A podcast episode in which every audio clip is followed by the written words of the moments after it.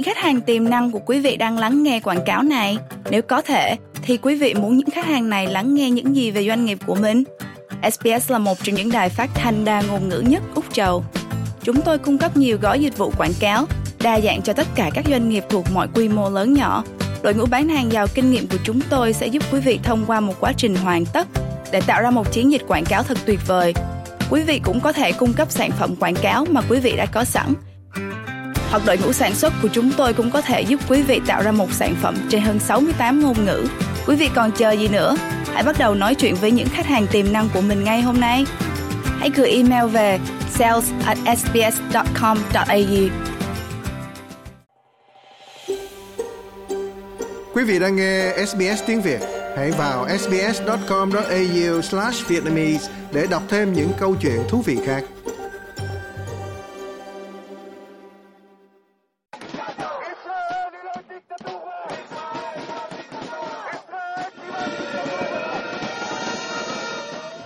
Tại quảng trường Habima của Tel Aviv, hàng ngàn người biểu tình phản đối kế hoạch hạn chế quyền hạn của ngành tư pháp Israel.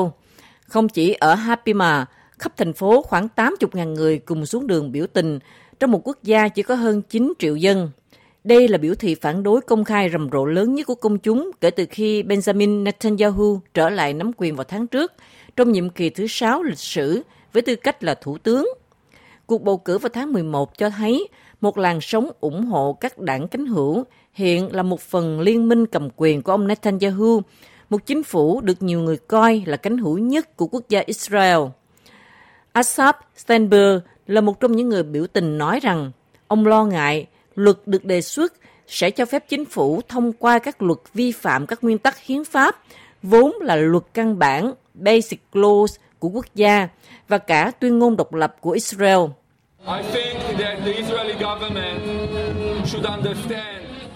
Tôi nghĩ rằng chính phủ Israel nên hiểu rằng ông ta không có quyền phá hủy nền dân chủ Israel. Thực tế là họ đang cố gắng phá hủy cơ chế kiểm tra và cân bằng của nền dân chủ Israel. Điều này không thể được và chúng tôi sẽ chiến đấu đến phút cuối cùng để cứu nền dân chủ Israel.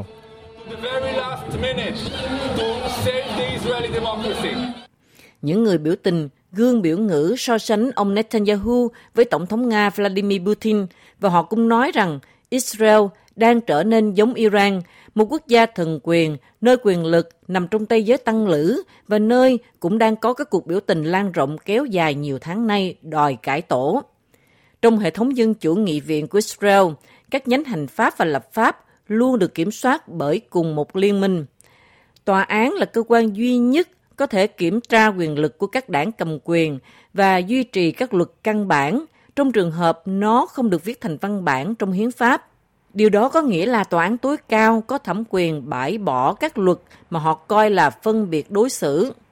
Các cải cách được đề xuất được Bộ trưởng Tư pháp Israel Yariv Levin công bố vào tuần trước sẽ trao cho các nghị sĩ nhiều quyền hơn trong việc bổ nhiệm thẩm phán và bác bỏ các quyết định của tòa án tối cao. Người tổ chức biểu tình Sigma Bresler nói rằng việc kiểm tra và cân bằng đối với chính phủ đang bị xói mòn cùng với nền dân chủ của đất nước. Nắm đa số trong chính phủ là một chuyện, tôi thừa nhận điều đó. Nhưng những thay đổi đang được đề xuất sẽ là cốt lõi của cách quản lý và điều hành đất nước này, và điều này chúng tôi không thể cho phép. Những thay đổi pháp lý có thể chấm dứt phiên tòa mà ông Netanyahu đang đối mặt để trả lời cho những câu hỏi về tội hối lộ, lừa lọc và mất uy tín. Người đàn ông 73 tuổi phủ nhận mọi hành vi sai trái. Việc ông trở lại nắm quyền đã chấm dứt thời kỳ bế tắc chính trị chưa từng có, buộc phải tổ chức 5 cuộc bầu cử trong vòng chưa đầy 4 năm và làm sâu sắc thêm sự chia rẽ xã hội. Những người chỉ trích các đề xuất cải cách pháp lý bao gồm chánh án tòa án tối cao và Bộ trưởng Tư pháp Gali Baharo Miara. Chánh án Esther Hayat nói rằng những cải cách này là một vết thương chí mạng đối với nền dân chủ của đất nước. Ông Netanyahu nói sự thay đổi là cần thiết và những lời nói về nền dân chủ bị kết thúc là nói quá lố. Những điều tương tự đã được chính phủ cánh hữu và cánh tả nói rồi, để sau đó thì không còn ai nghĩ đến việc nói về sự kết thúc của nền dân chủ nữa. Thành thần mà nói, những gì chúng tôi đang hướng tới là cải cách sự cân bằng giữa các thế lực như đã có 50 năm nay trong Quốc hội Israel và như nó có hiện nay ở tất cả các nền dân chủ phương Tây. Tổng thống Israel Isaac Herzog nói rằng ông lo lắng về sự chia rẽ xuất hiện trong cải cách. Trong một tuyên bố, ông nói ông đang làm việc cả ngày lẫn đêm, sử dụng mọi phương tiện có trong tay để ngăn chặn sự rạn nứt ngày càng lớn. We are in grips of a profound disagreement that is tearing our nation apart. Chúng ta đang vướng vào một mối bất đồng sâu sắc đang chia cắt đất nước chúng ta. Cuộc xung đột này khiến tôi vô cùng lo lắng, vì nó khiến cho nhiều người trên khắp Israel và các cộng đồng Do Thái lo lắng.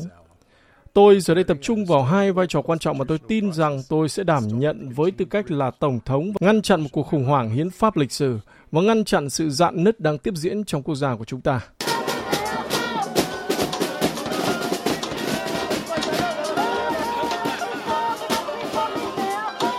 Cuộc biểu tình với sự tham gia của hàng ngàn người cũng được tổ chức bên ngoài dinh thự của Thủ tướng và Tổng thống ở Jerusalem và ở phía bắc thành phố Haifa. Những người biểu tình mang theo những biểu ngữ và khẩu hiệu, viết những thông điệp chỉ trích cách đối xử với người Palestine ở bờ Tây, đồng thời kêu gọi bảo vệ quyền của cộng đồng người LGBTIQ+. Gordon Ben Isaac là một trong những người biểu tình nói rằng đất nước đang ở một bước ngoặt. Some people argue that after 50 uh, years of uh, occupation, Israel anyway is not... Một số người lập luận rằng sau 50 năm nắm quyền, dù thế nào thì Israel cũng không phải là một quốc gia dân chủ. Và tôi nghĩ tôi có thể nói rằng với tư cách là cựu nhân viên mật vụ Shin Bet Israel, tôi đã biết công việc đó là gì. Và tôi có thể nói với bạn rằng một khi bạn giữ hai triệu người dưới sự chiếm đóng, bạn không thể nào có một chế độ dân chủ ở Israel. Và đây là lý do tại sao bây giờ chúng tôi đang gặt hái những gì mà chúng tôi đã làm ở bờ Tây. Bây giờ tất cả mọi người dân Israel sẽ phải chịu đựng những vấn đề tương tự. Vì vậy, chúng ta cần phải xuống đường và đấu tranh cho dân chủ. Các đối tác trong liên minh của ông Netanyahu đã bác bỏ ý tưởng về giải pháp hai nhà nước một thủ đô cho cuộc xung đột Israel-Palestine. Công thức hòa bình được quốc tế ủng hộ dự kiến là một nhà nước Palestine độc lập ở bờ Tây cùng với Israel, lấy Jerusalem là thủ đô chung của họ. Quý vị muốn nghe những câu chuyện tương tự có trên Apple Podcast, Google Podcast, Spotify hoặc tải về để nghe bất cứ lúc nào.